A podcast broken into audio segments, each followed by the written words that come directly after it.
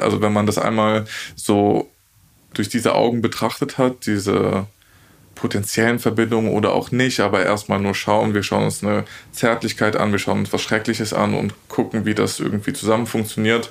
Und diese Art, nicht alles einem großen Narrativ unterzuordnen, sondern einer, äh, einer Sammlung von unverständlichen Dingen vielleicht auch. Das macht auch was mit einem, glaube ich, wie man dann hinterher seinen Alltag betrachtet.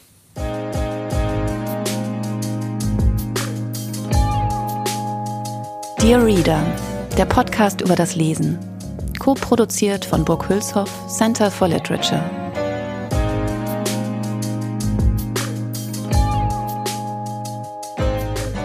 Hi und herzlich willkommen. Mein Name ist Mascha Jakobs und ich spreche in diesem Podcast mit AutorInnen über die Texte ihres Lebens, über die Wege, auf denen sie zu ihnen finden, wie das Gelesene sie verändert und wie oder ob für sie Lesen und Schreiben zusammengehören. Draußen feiern die Leute heißt der bei Kein und Aber erschienene Debütroman von Sven Pfitzenmeier, der dieses Mal mein Gast ist. Der 1991 in Celle geborene Schriftsteller verbindet darin magische Elemente mit sozialem Realismus und schreibt wahnsinnig lustig und sehr berührend von jugendlichen Außenseitern irgendwo in einem Dorf zwischen Hannover und Braunschweig. Wir sprechen über die verschiedenen Formen der Entfremdung, die sich bei einigen Jugendlichen auch in nicht immer nützlichen Fähigkeiten oder besser Anti-Superkräften zeigen, über Gefühle, das Lügen erfinden, Geschichten schreiben und sammeln.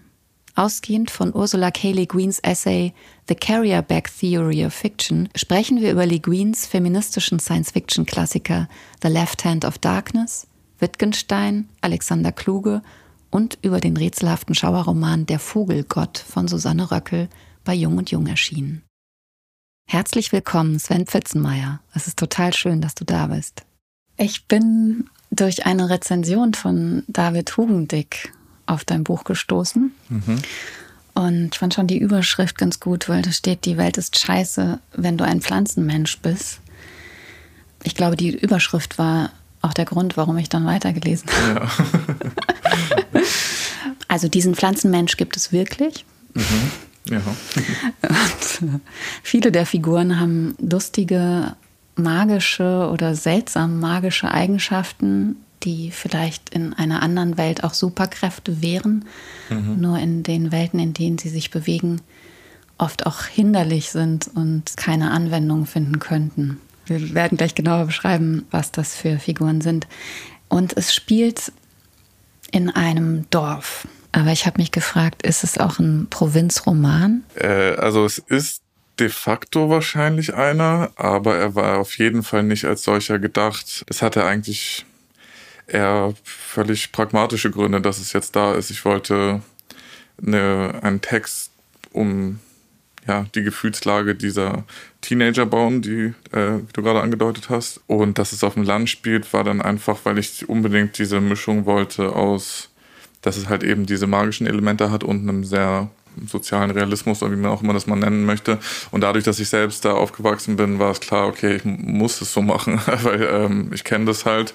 Äh, und deswegen war klar, dass ich das mache. Und es ist mir erst sehr spät im Schreibprozess wurde ich darauf hingewiesen, quasi, dass es diese Gattung Dorfroman irgendwie gibt und dass die auch gut durchgenudelt wurde. Das war nicht meine Intention, da jetzt ein Provinzgemälde zu malen. War das auch eine Entscheidung dafür, dass man darüber eine ganz gute, sehr eigensinnige Welt schaffen kann, also die begrenzt ist? Es hat sich gut gepasst mit einem anderen Thema, das da auftaucht mit den Familien.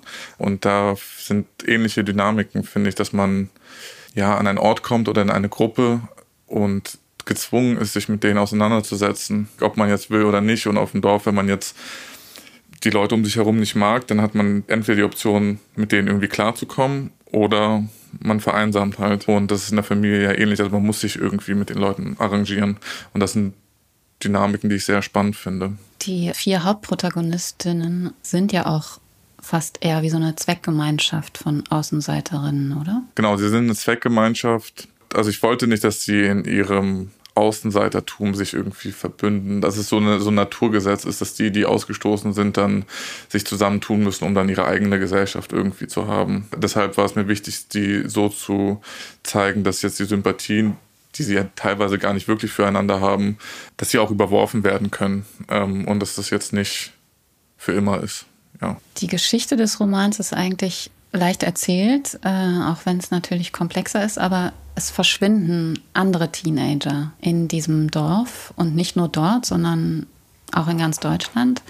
Und diese Gruppe dieser vier Teenager machen sich gemeinsam auf die Suche nach und nach. Es gibt noch einige Nebenfiguren, die auch äh, damit beschäftigt sind, die Verschwundenen zu finden oder dem Rätsel dieses Verschwindens auf die Spur zu kommen. Ich habe jetzt im Vorhinein viel darüber nachgedacht, wie wir über den Roman sprechen können, ohne zu viel zu verraten. Aber ich würde gerne, und du weißt ja, wir sprechen ja auch nicht vorwiegend über den Roman, sondern auch über deine mitgebrachten mhm. Lieblingstexte. Aber mich haben vor allem diese Figuren interessiert und wie dir das gelingt, die so teilweise eben mit diesen seltsamen Eigenschaften auszustatten. Und trotzdem weiß man, dass zum Beispiel der Pflanzenmensch also wirklich wie eine Pflanze aussieht, aber als Leserin bleibt diese Außergewöhnlichkeit nicht immer im Fokus, sondern mhm. ähm, sie, er ist auch einfach eine ganz, ganz normale Figur in diesem Roman. Also war das die größte Herausforderung beim Schreiben, diese Mischung aus so surrealen und abseitigen, magischen Entscheidungen mit so ganz realen Handlungen, Alltäglichkeiten zu verknüpfen? Äh, ich glaube tatsächlich nicht. Ich fühle mich sehr wohl oder fühle mich sehr hingezogen zu Erzählungen dieser Art, die halt eben das ähm, vermischen und vor allem die dieses Magische als etwas behandeln, was ein ganz natürlicher Teil ist. Ich will sie nicht Metaphern nennen, aber sie sind ja einfach eigentlich im Grunde Ausdrücke von der Umwelt irgendwie und überspitzte Bilder vielleicht. Und deswegen habe ich sie eigentlich von Anfang an behandelt, als ob ich eine ganz normale Situation schildern würde. Und ich hatte jetzt nie so im Kopf, okay, das ist hier jetzt ein magischer Teil, den muss ich irgendwie anders behandeln und das ist der realistische Teil, sondern irgendwie war das sehr früh klar, dass das zusammengehört und dann habe ich das auch so versucht zu erzählen. Ja, das ist dir fantastisch gelungen. Äh, wir müssten jetzt aber mal ein Beispiel geben. Also zum Beispiel Richard. Was ist mit dem los? Ja, Richard hat das Problem, dass er alle Menschen in seinem Umfeld so krass zu Tode langweilt, dass sie sich quasi nicht mehr bewegen können und nicht mehr wirklich mit ihm reden können was dazu führt, dass er große Schwierigkeiten hat, emotionale Bindungen zu jemandem einzugehen, weil sie eben nicht in der Lage sind, wirklich emotional auf ihn zu reagieren, weil sie so gelangweilt sind in seiner Umgebung. Ja. ja. Also es geht so weit, dass ja. Leute sich oft, dass ihnen die Kippen aus der Hand fallen, dass sie sich auf den Boden legen. Genau, dass die Mutter sich nicht wirklich um ihn kümmern kann, weil sie einfach nichts machen kann vor Langeweile. Äh, genau, aber er hat dann das Glück, dass er auf Jenny trifft, die diese entstehende Motivationslosigkeit und Gleichgültigkeit auf eine Art genießen kann. Genau, die finden das sehr angenehm, so in diesem Tumult von, man muss gut in der Schule sein, man muss ähm, äh, höher, weiter, schneller irgendwie und dann, dann in einen Zustand zu kommen, wo einfach alles egal ist und man sich in Ruhe langweilen kann. Sie kann das aus guten Gründen sehr genießen und wertschätzen. Dann gibt es noch Valerie. Mhm. Valerie schläft sehr viel. Valerie schläft sehr viel, ja. Sie ähm, hat Träume, die sehr redselig sind und sich nicht unterbrechen lassen. Also ihr Traum ist erst beendet, wenn er wirklich auserzählt ist und das kann dann halt dazu führen, dass es manchmal Wochen sind. Und dann wacht sie erst auf und es ist unmöglich, sie vorher aufzuwecken. Sie kommt aus einer russlanddeutschen Familie und ist dann so zwischen den Kulturen also fühlt sich in keiner so richtig zu Hause und ähm, hat dann diesen erzwungenen Zufluchtsort quasi, den sie gar nicht haben will. Also weil er sie ja auch belastet und ankettet. Aber es ist dann irgendwie das, was übrig bleibt, ähm, wenn man sich dazwischen bewegt, die Träumerei. Und dann gibt es noch äh, Timo, das ist der am Anfang erwähnte Pflanzenmensch. Genau, da ist eigentlich Pflanzenmensch fast gut zusammen. Er, ist, er sieht einfach aus wie eine Pflanze und wird als solche ständig verwechselt und ist ein Außenseiter auf rein körperliche Ebene betrachtet. Und es gibt aber noch andere richtig tolle äh, Figuren. Es gibt zum Beispiel drei russlanddeutsche Außenseiter, Kleinkriminelle, die eigentlich zu Kleinkriminellen gemacht wurden von vornherein. Mhm. Dima, Dinak und Dr. Dobrin. Danik, ja. Danik. Dima, Danik und Dr. Dobrin, genau. Ja, die haben keine magischen, äh, die sind alleine durch ihre äh, vermeintliche Kleinkriminalität und im Park trinken von Natur aus äh, Außenseiter. Ähm, genau, und sie werden dann ja von dem Dorfpolizisten auf die Idee gebracht, dass sie ja auch noch krimineller werden könnten, weil er möchte, dass sie seiner Tochter nachstellen, um sie zu beobachten und er würde sie dann decken. wenn sie Gras handeln würden, wovon er ausgeht, was sie nicht tun, aber dann tun sie es halt, ja, weil, weil die Gelegenheit so günstig ist. Ja. Fantastisch. Und es gibt auch noch äh, eine Eule, Rasputin. Mm, da bin ich jetzt nicht sicher, wie viel wir davon erzählen können, aber auch um ihn ranken sich einige Geschichten. Man geht zum Beispiel davon aus, oder man erzählt sich über ihn, dass es nur regnet, wenn er pinkelt, mhm. dass er vielleicht auf jemanden zeigen kann und der tot umfällt. Mhm. Also ihm werden tatsächliche Superkräfte zugeschrieben. Wenige haben ihn auch bislang gesehen. Aber äh, womöglich hat er das Heilsversprechen für die nach einer utopischen Gesellschaft durstenden Jugendlichen. Ich hatte wirklich großen Spaß, dieses Buch zu lesen und habe wahnsinnig oft und laut gelacht, was mir nicht häufig passiert bei Büchern. Und gleichzeitig ist es aber auch wahnsinnig traurig. Also es ist jetzt nicht nur reiner Slapstick oder ähm, so eine Überzeichnung von bestimmten Teenage-Angstgefühlen, mhm. sondern es ist auch gleichzeitig berührend. Also ich glaube, es geht schon von den negativen Gefühlen aus, die da die Ausgangslage des Textes sind und diese, diese lustigen Sachen oder es ist für mich irgendwie der Modus, mit dem man so freundschaftlich einfach von den Figuren erzählen kann, dass man einerseits deren sehr negativen Gefühle ernst nimmt, aber auch gleichzeitig zur Kenntnis nimmt, dass sie teilweise auch so bescheuert sind in dem, also in dem, wie sie sich in dieser Gesellschaft verhalten, dass das auch irgendwie lustig ist und dass man das auf so eine freundschaftliche Weise anerkennt. Und es ist für mich ein Ausdruck von ja, Zuneigung, dass man irgendwie da einen Witz drüber macht, aber das trotzdem nicht ins Lächerliche zieht. Ja, das ist dir absolut gelungen. Ich habe in einigen Interviews von dir gehört, dass du eigentlich mal Filmemacher sein wolltest. Ja. Und auch dieses Buch äh, hat ganz viele auch so filmische Elemente. Ich habe mich aber gefragt, ob du irgendwann festgestellt hast, dass die Literatur was kann, was man vielleicht als Filmemacherin nicht kann. Also was ich zuallererst kann pragmatisch ist, ihre Geschichten ohne Geld zu erzählen. also es ist äh, diese Zuwendung zur Literatur, die hatte auch viel für mich persönlich jetzt damit zu tun, dass ich in sozialen Gruppen nicht so gut funktioniert habe, wie man das müsste, um einen Film zu machen. Das habe ich sehr spät gemerkt und habe dann die Literatur daraus halt für mich entdeckt. Und dann ist auf jeden Fall die nächste Frage, ja, was kann ein Text, was ein Film nicht kann? Man kann die Verantwortung auf die Leserin oder den Leser abwälzen, indem man da äh, die Fantasie spielen lässt und dann sagt, okay, das ist jetzt eure Aufgabe, sich das vorzustellen. Und in einem Film muss man tendenziell das eher ja, sehr wörtlich nehmen, was man halt zeigt. Ja, es ist schön, dass man auch Dinge andeuten kann und weiß, es wird dann auch dadurch erzählt, weil sich dann im Kopf der Lesenden äh, das dann schon irgendwie vervollständigen wird. Vielleicht auf eine andere Weise, wie man es selbst sich gedacht hat, aber es wird sich irgendwie vervollständigen. Du hast auch, als ich dich nach deinen Lieblingstexten gefragt habe, äh, gesagt, dass Prosa gar nicht so im Zentrum deines Interesses steht, sondern eher Computerspiele, Musicals, was hast du da noch genannt? Also Filme vor allem. Filme. Filme vor allem. Ja, ich bin da sehr spät erst zum Lesen eingestiegen. Also es war dann erst mit ähm, 22, 23. Genau, ich bin eigentlich die ganze Zeit am Filme schauen und äh, teilweise auch Videospiele, wenn die Zeit, also als Kind vor allem habe ich fast nur Videospiele gespielt. Das waren auf jeden Fall die frühesten Einflüsse für so, wie erzählt man eine Geschichte oder was macht eine Geschichte mit einem. Und Prosa kam erst später zu und das ist jetzt so zyklenhaft. Manchmal lese ich nur und manchmal lese ich dann auch gar nicht und schaue nur Filme oder spiele nur, je nachdem, wie gerade die Stimmung ist.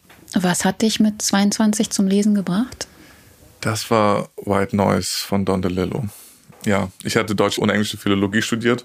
Da wollte ich noch Filme machen und äh, ging davon aus, dass man einfach eine Bildung braucht, äh, um überhaupt irgendwie Filmemacher sein zu können. Und dachte ich, ich studiere deutsche Philologie und englische. Und dann war da, wurde ich da mit ganz viel sehr spießiger Literatur konfrontiert und dachte halt, es ist einfach so. Ähm, ich kannte nichts anderes. Und dann hatte ich äh, White Noise gelesen und dann war ich so ganz hin und weg. Das, also man kann auch also ganz anders schreiben. Man kann ja auch gesellschaftliche Probleme ansprechen, da ist es ja noch relativ ironisch. Ne? Deswegen habe ich den Text zum Beispiel jetzt auch nicht mitgebracht, obwohl er so wichtig war für mich, weil ich diese Ironie, die in diesen postmodernen Texten oft ist, jetzt vielleicht gar nicht mehr so toll finden würde. Aber in dem Moment war es einfach irgendwie was völlig Neues für mich und da hatte ich einfach so viel Freude dran, dass ich danach dann irgendwie äh, schreiben wollte. Das war das erste und dann kam in einem Jahr später ein ähnlicher, äh, ähnlicher Effekt mit Salman Rushdie, Midnight's Children. Das war dann nochmal so ein Aha-Moment, wo ich dann zum ersten Mal diese indische Unabhängigkeit in Kontext mit äh, Figuren, die eben übernatürliche Fähigkeiten hatten. Und das hat mich dann auch nochmal völlig anders abgeholt. Ja, und so hatte ich eigentlich alle ein, zwei Jahre so einen Erleuchtungsmoment, wenn ich irgendwas gelesen habe. Ähm, später dann mit Ursula Le Guin. Ursula Le Guin ist das erste Buch, was du mitgebracht hast. The Left Hand of Darkness. Mhm. Das ist von 1969 im Original. Mhm. Wurde hier erst, ich glaube, 1991 das erste Mal als der Winterplanet übersetzt. Wirklich? Mhm. Dabei war das doch schon so ein Riesenerfolg, glaube ich, als das rauskam, oder? Also was ich ja. gefunden habe 1991 und äh, die Ausgabe, die ich jetzt hier vorliegen habe, ist von 2014 bei Heine erschienen. Mhm. Ich habe es auf Deutsch gelesen, die linke Hand der Dunkelheit. Ich weiß, es ist ja nie leicht, auf diese Frage nach den Lieblingstexten zu antworten. Was hat dich dann jetzt dazu bewogen, diesen Text auszuwählen? Ich glaube, das war, also ich hätte mit Ursula Le Guin, das hat mit einem Essay angefangen, den ich gelesen hatte. Da nimmt sie quasi die Geschichte der Narration so ein bisschen auseinander, dass irgendwie die klassische Geschichte ist, der Mann erlegt einen Mammut, kommt wieder und erzählt dann davon, ähm, die einen Helden um eine Waffe zentriert. Da hält es hoch, The Carrier Bag Theory of Fiction, genau. Und dass das so der Standardmodus ist, in dem erzählt wird und sie da anbringt, dass es ja eigentlich viel näher am Menschlichen ist, wenn man sich die Geschichte nicht wie eine Waffe vorstellt, sondern wie ein Behälter, in dem man Dinge aufsammelt und dann eben so den Tag über seine verschiedenen Stücke hat und dann schaut man sich das an und hat halt einfach eine Sammlung und das Literatur eher so sein sollte. Das hat mir irgendwie so viel erklärt, was ich vorher nur geahnt habe. Beispielsweise finde ich die Philosophie von Wittgenstein so spannend, weil er in seinem Spätwerk Sprache genau auf dieselbe Weise beschreibt, dass er nur einzelne Stücke nimmt, ohne sie in Verbindung miteinander zu setzen, eben nur einzelne Phänomene beschreibt. Oder die Texte von Alexander Kluge habe ich aus diesem Grund auch sehr gemocht, weil sie sind dann so eine Ansammlung von einzelnen Beobachtungen, die nicht unmittelbar in einem Kontext stehen, aber irgendwie schon. Und man hat jetzt erstmal, man maßt sich nicht an, sich darauf etwas ableiten zu können, sondern man sammelt die Dinge erstmal und schaut sich dann an, was das ist eigentlich. Und war in den Jahren davor, habe ich das intuitiv mich dieser Arbeitsweise hingezogen gefühlt, aber nicht verstanden. Und dann, als sie einfach dieses simple Bild von diesem Sammelbehälter ähm, gebracht hat, da hat es irgendwie total Klick gemacht und ich wollte einfach ihre Sachen lesen. Weil ich dachte, wer so Literatur versteht und so äh, Geschichten erzählen versteht, der kann ja nur geile Bücher schreiben. Und dann habe ich die Left Hand of Darkness gelesen und das war dann auch so. Das, war dann genauso toll, wie ich äh, gedacht habe. Also man könnte ja auch, weiß nicht, das Passagenwerk von Benjamin oder so, mhm. also wenn man jetzt nur so auf das Sammeln sich bezieht und Dinge so nebeneinander stellt, aber oft werden sie dann in so äh, mhm. avantgardistischen oder experimentellen äh, Erzählweisen ja nicht so wirklich süffig erzählt. Und mhm. ich glaube, das ist das, was The Carrier Back Theory of Fiction und auch die Art, wie sie dann tatsächlich schreibt, also diese Verbindung zwischen dem Erzählerischen und diesem Sammeln und den Versatzstücken, das ist irgendwie das Tolle, ne? wie das zusammenkommt. Ja, total.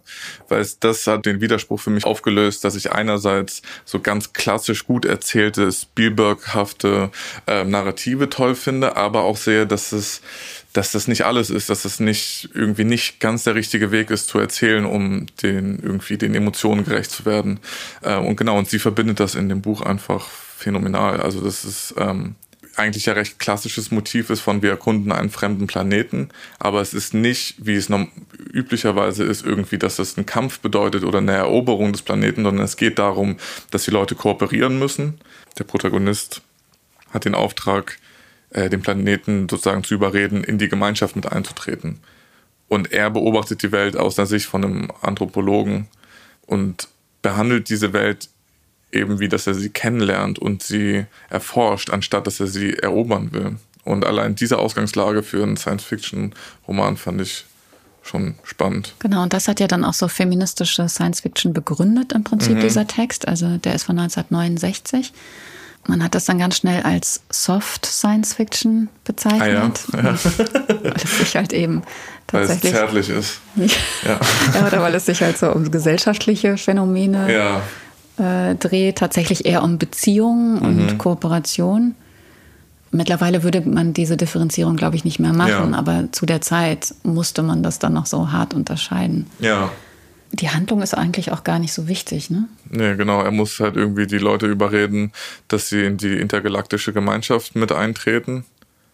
Aber es geht eigentlich nur darum, dass er darauf klarkommen muss, dass die keine Geschlechter haben, die meiste Zeit auf dem Planeten, sondern nur einmal dann plötzlich, irgendwie, ich glaube, im Monat zwei Tage, wo sie dann ein zufälliges Geschlecht zugewiesen bekommen, quasi von ihrem Körper und einen immensen äh, Sexdrang und dann übereinander herfallen.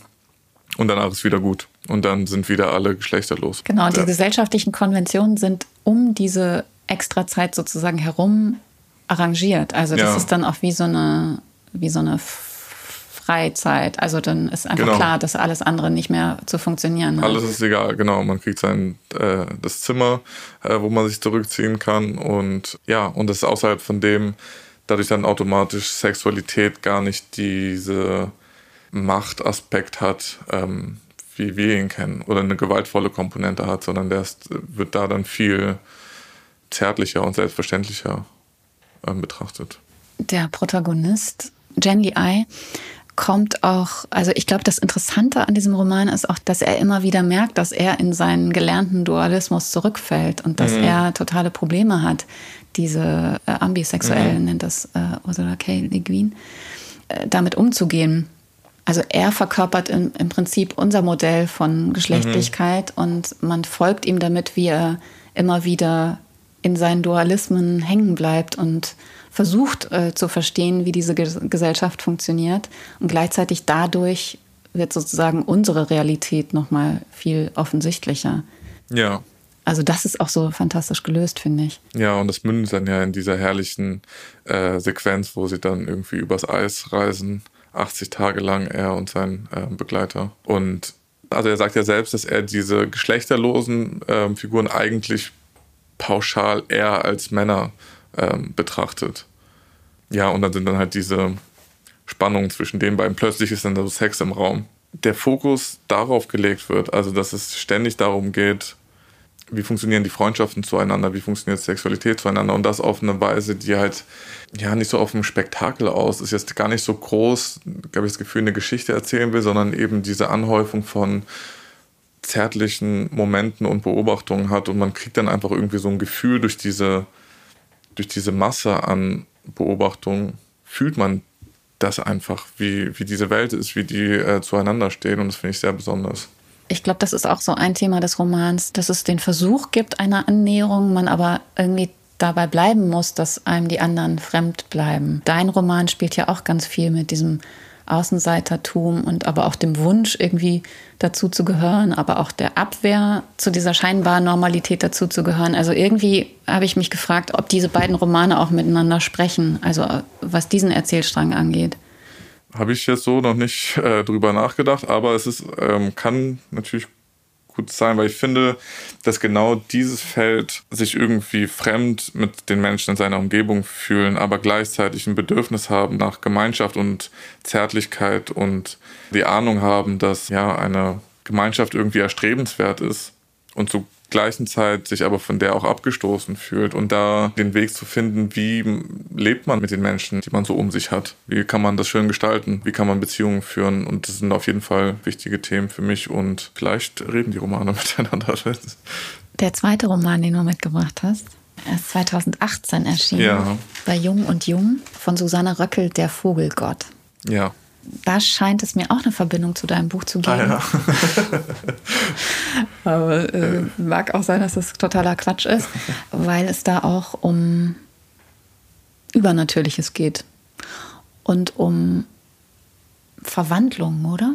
Also was mich da fasziniert hat, ist es, dass ich da das Gefühl habe, es gibt irgendwas im Kern, worum die Figuren angeordnet sind und ihre Gefühle, aber es ist nicht ganz klar, was es ist. Und man spürt, dass es da Verbindungen gibt zu dem, wem sie da hinterherjagen oder von wem sie besessen werden.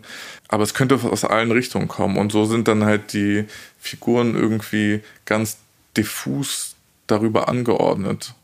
Wenn wir jetzt auf die, das auf dieses Sammeln übertragen, finde ich das da auch sehr gut drauf anwendbar. Also das ist ein, ja ein sehr rätselhafter Text. Man checkt das jetzt nicht so wirklich, was da jetzt eigentlich los ist. Aber man fühlt, dass es da Verbindungen gibt und auch, dass es dass es nicht so wichtig ist, diese Verbindung jetzt zu klären oder das Rätselhafte jetzt aufzulösen, dass es da einen Schlüssel gibt und dann weiß man, aha, so ist es gemeint, sondern das zentriert sich also einerseits um Familie, Geschwisterverhältnisse, die Verhältnisse zu dem Vater, gleichzeitig auch eine europäische Kolonialgeschichte oder psychische Erkrankungen an sich und alles ist wie verschiedene Teile davon, die jetzt erstmal einfach nur da sind. Und das kann man sich jetzt so zusammen angucken und sich versuchen, einen Reim drauf zu machen, aber muss man auch nicht, sondern man kann es auch einfach sich dieses Schaurige über sich ergehen lassen.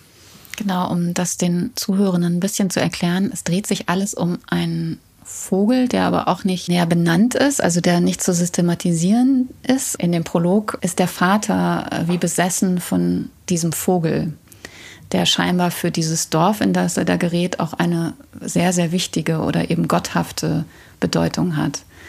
Und diese Obsession mit diesem Vogel. Also manchmal weiß man auch nicht, ist es der Teufel oder ist es eine Gottheit. Es ist wirklich sehr, sehr rätselhaft.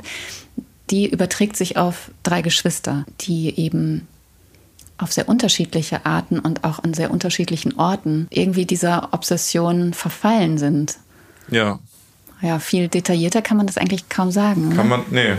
Genau das finde ich auch irgendwie sehr angenehm an diesem Text, dass es dann dermaßen rätselhaft ist, aber man nicht das Gefühl hat, ist die eine den einen Weg gibt, diesen Text zu verstehen. Und es ist doch völlig egal irgendwie. Das finde ich so schön daran. Es gibt genau, es gibt die Ebene, dass der Vater eventuell die Sünde, er hat ja diesen Vogel quasi erlegt. Er ist ja ein Ornithologe, aber ein sehr gewalttätiger Ornithologe, der dann halt die Vögel alle bei sich zu Hause ausstopft und dann diesen Supervogel auch erlegen möchte.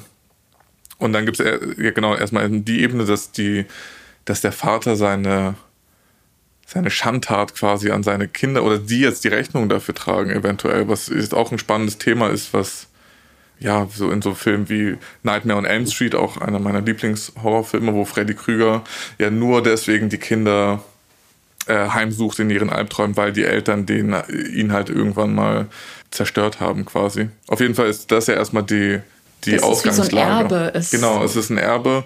Die Kinder kommen dann über ganz unterschiedliche Wege dann ja wieder zu diesem Vogelgott, wo dann, wo man sich auch fragen kann, okay, ist es jetzt auch noch außerdem ein kollektives Trauma vom 30-jährigen Krieg oder ist es die Rache für eine, für europäische Kolonialgedanken?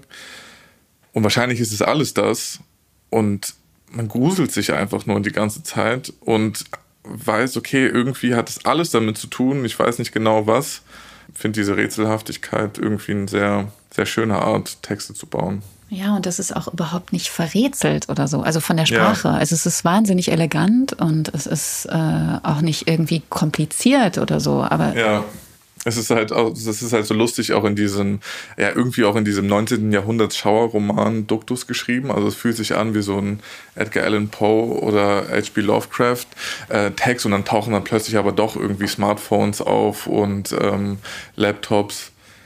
Aha, stimmt, die haben auch Internet da. Okay, krass. Und die sind, also ja, es ist so eine ganz eigenartige Mischung aus Dingen, die aber einfach Spaß machen. Also das ist, äh, es ist ja nicht irgendwie dann selbstverständlich, dass man dann einfach irgendwie weirde Dinge zusammenwirft und dann ist es diese, ergibt sich die Rätselhaftigkeit von alleine, sondern da fühlt sich das einfach sehr natürlich an und man begibt sich in eine Welt, die man nicht versteht, aber in der man sich irgendwie sehr wohlfühlt auf unheimliche Art. Ja, und das ist es vielleicht, was Literatur kann, ne?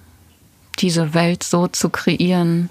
Also eigentlich total Unsinniges zu erzählen oder auch sich teilweise Widersprechendes. Ja aber es zu schaffen, dass der Leser, die Leserin dir auf jeden Fall glaubt. Also das ist dir auch mit deinem Roman gelungen und das ist ja in den beiden anderen Texten, stimmt, das ist auch wieder eine Klammer. Ja, die, ja. Also die, genau, einerseits was Unsinniges erzählt und dadurch dann erst in dem Fall vom Vogelgott irgendwie auch, oder bei Liguinia noch viel mehr, dass es dann irgendwas auch mit einem macht, wie man dann selber die Welt danach sieht. Also wenn man das einmal so ähm, durch diese Augen betrachtet hat, diese potenziellen Verbindungen oder auch nicht, aber erstmal nur schauen. Wir schauen uns eine Zärtlichkeit an, wir schauen uns was Schreckliches an und gucken, wie das irgendwie zusammen funktioniert. Und diese Art, nicht alles einem großen Narrativ unterzuordnen, sondern einer, äh, einer Sammlung von unverständlichen Dingen vielleicht auch. Das macht auch was mit einem, glaube ich, wie man dann hinterher seinen Alltag betrachtet. Es gibt ja auch noch in dem Susanne Röckel-Text gibt es auch noch äh, so eine Art Stellvertreter dieses Vogelgotts oder dieses Satans oder so, also mhm. in menschlicher Gestalt. Und immer wenn der auftaucht, stinkt es. Es stinkt es, genau, aber gerät die Sprache auch an ihre Grenzen. Also irgendwie können alle, die ihn getroffen haben, danach nicht wirklich beschreiben, was er gesagt hat. Stimmt, die sind, das sind ja auch so Variationen von demselben Namen irgendwie. Ne? Das ist dann, der heißt dann immer irgendwie so ein bisschen anders, aber es sind dieselben Buchstaben ähm, einer ganz anderen Position. Das ist irgendwie eine literarische Übersetzung oder fast so eins zu eins Setzung von dieser unserer Sehnsucht danach, Dinge zu benennen, aber manche Dinge ja. halt auch nicht beschreiben zu können, auch mit Worten nicht. Es gab in dem Vorwort von Ursula K. Le Guin so eine ganz schöne Stelle. Da macht sie so ein prinzipielles, so ein Vorwort dazu, dass Science Fiction nicht dafür da ist, Dinge vorherzusagen, sondern eigentlich das zu beschreiben, was da ist. Mhm. Und ich lese es mal kurz vor, da steht, ich gebe weder Vorhersagen noch Vorschriften, ich gebe Beschreibungen. Ich beschreibe bestimmte Aspekte der psychologischen Realität, wie es ein Schriftsteller tut, das heißt, indem ich sorgfältig und ausführlich Lügen erfinde. Bei der Lektüre eines Romans, jedes Romans, müssen wir uns völlig darüber im Klaren sein, dass es lauter Unsinn ist und gleichzeitig doch, solange wir lesen, jedes Wort davon glauben.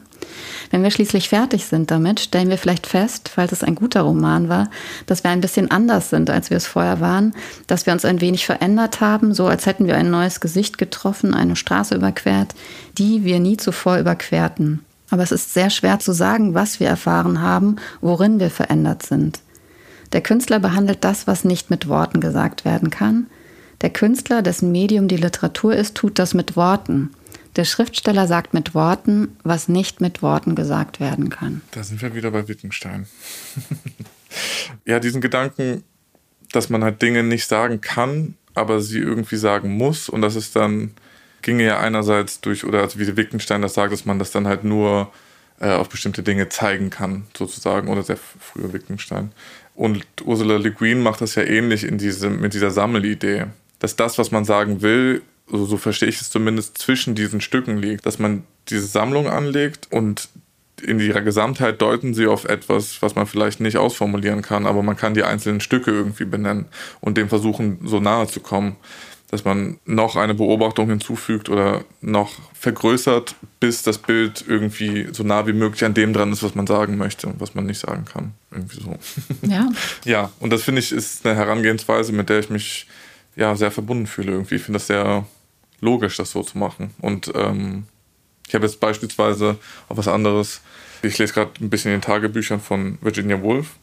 Und da ist dann auch äh, sie plaudert ja auch gern viel und da sind so lange Einträge, was sie so den ganzen Tag gemacht hat, sehr ausführlich. Und dann gibt es eine lange Unterbrechung, was jetzt in, da irgendwie nur als ihre Phasen von, ich weiß gar nicht, was genau sie hat, aber Madness irgendwie nur beschrieben wird. Sie wird dann ja irgendwie eingewiesen und dann ist dann äh, viele Monate Pause und dann gehen die Einträge weiter und dann sind erstmal wochenlang nur so ganz kurze abgehackte Hauptsätze, dass sie dann auf einmal nur noch went out, weather is good, bla bla bla und halt nur diese ganz kurzen Sätze hat, nachdem sie aus der, aus der psychiatrischen Behandlung kommt. Dass sie ja dann die auch diese Neigung hat, dann erstmal die Welt zu ordnen, indem man einfach nur ganz kleine Dinge beobachtet und das kommt dann zurück und diese und das wird dann im Laufe der nächsten Monate irgendwie wird es dann wieder mehr und sie bildet dann wieder ganze Sätze, aber erstmal ist dann so das Basics, um wieder auf die auf die normale Welt klarzukommen, nur einzelne Stücke sich zu nehmen und die nebeneinander zu stellen und sich dadurch eine Struktur zu erschaffen. Ich glaube ja sowieso, dass äh, die Tagebücher und die Briefe für, von Virginia Woolf noch mal tausendmal besser sind als ihre Romane. Also ich finde, das sind fast ja. die, die tollsten Texte, die ich kenne. Und ich habe da noch nie so drüber nachgedacht, dass die ja auch, klar, die sind so total unterschiedlich. Also manchmal ist sie so verplappert. Ja. Und dann ist es so ganz basal. Ja, es wirkt so, wie Wittgenstein das ähm, nicht Sagbare beschreibt, dass es dann erstmal nur so eine Anreihung von Fakten ist, so Aussagen über die Welt, die man treffen kann, weil man mehr als das nicht sagen kann, weil man sich so im Unklaren darüber ist, wie man fühlt, dass man erstmal nur die ganz harten Fakten nennen kann und mehr als das irgendwie nicht. Und das, ähm, ja, ist in ihren Tagebüchern regelmäßig, wenn es ihr schlechter geht anscheinend, ja. Da fällt mir jetzt nur noch ein, dass ich mir auch bei Ursula ähm, notiert habe, dass sie an einer Stelle sagte, und die Gefühle waren kompliziert. Ja. Das fand ich auch ja. ganz gut. Wo steht das in dem, in dem Roman? Ja, es ist in die linke Hand der Dunkelheit. Ja. ja, aber mehr als das kann man ja auch nicht sagen. Das finde ich toll. Das ist, äh, ich hatte den Satz jetzt nicht mehr im, äh, im Kopf, aber dass man, wenn man dieses Gefühlschaos hat, mehr, viel mehr als das kann man halt nicht sagen. Und den Rest macht man dann halt, es ist noch das, das und das ist passiert und das Gefühl kannst du dir wahrscheinlich denken irgendwie, aber ich kann es jetzt nicht beschreiben. Äh, ja, ist toll. Aber in deinem Roman, um jetzt nochmal eine letzte Klammer zu machen, ja. ging es dir schon darum, auch die Gefühle dieser Teenager sehr präzise darzustellen, oder? Ja, ich fand das zum Beispiel bei Alexander Kluge immer so toll, dass er Gefühle so behandelt wie Sachverhalte in so einem sehr nüchternen juristischen Ton und die irgendwie, das ist dann so das Gegenmodell zu dem, man kann die Dinge nur andeuten. Bei ihm ist dann so, nein, man muss sie quasi in bürokratischen Worten benennen, dass sie einfach so wie harte Fakten sind den Ansatz fand ich auch spannend und wollte, glaube ich, in dem Roman im Einzelnen, wenn die einzelnen Gefühle auftauchen, sie auch als solches ernst nehmen, also als die man präzise beschreiben kann und gleichzeitig durch die Beschreibung von verschiedenen Gefühlslagen auf was anderes deuten auf irgendwie ein Gemeinschaftsgefühl. Ja, oder ein Gemeinschaftsgefühl unter den Teenagern. Also, dass sie ja auf eine unterschiedliche Weise dieses Gefühl, was sie haben, sie ja von, aus einer ganz anderen Richtung kommen. Das sind dann ja äh, körperliche Ängste, kulturelle Ängste, ähm, emotionale. Und die wollte ich schon irgendwie trennen, in ihrer, in ihrer Besonderheit behandeln und gleichzeitig aber auch ihre, ihre Gemeinschaft irgendwie andeuten. Und um nochmal nachzuhaken, was in deinem eigenen Schreibprozess auch die Sammlung bedeutet, hattest du auch so ein Referenzsystem gesammelt? Also, weil du hast ja auch erzählt, dass du gerne all das, was dich so fasziniert, in diesem Roman auch zusammenbringen wollen würdest. Also, hattest du auch so Dateien von wichtigen Referenzen, die da vorkommen sollen? Oder ist das so, ist das eher so Humus und kommt so automatisch? Ich hatte große Angst, dass wenn ich zu verkopft rangehe und solche Sachen anlege, dass man das im Text anmerken wird. Und mir war es irgendwie sehr wichtig, dass sich das nicht nach einer Konstruktion anfühlt. Deswegen wollte ich das so spontan wie möglich alles machen und nur irgendwie mich von meinen Gefühlen da da vorgehen und nicht dann noch so Dateien haben. Liebe Zuhörenden, bitte kauft euch dieses Buch. Es ist wirklich grandios. Es ist wahnsinnig lustig, total traurig, so wie Literatur sein sollte. Dankeschön. Da habe ich nichts mehr hinzuzufügen. Es war ein sehr schönes Gespräch. Danke dir. Ich danke dir auch.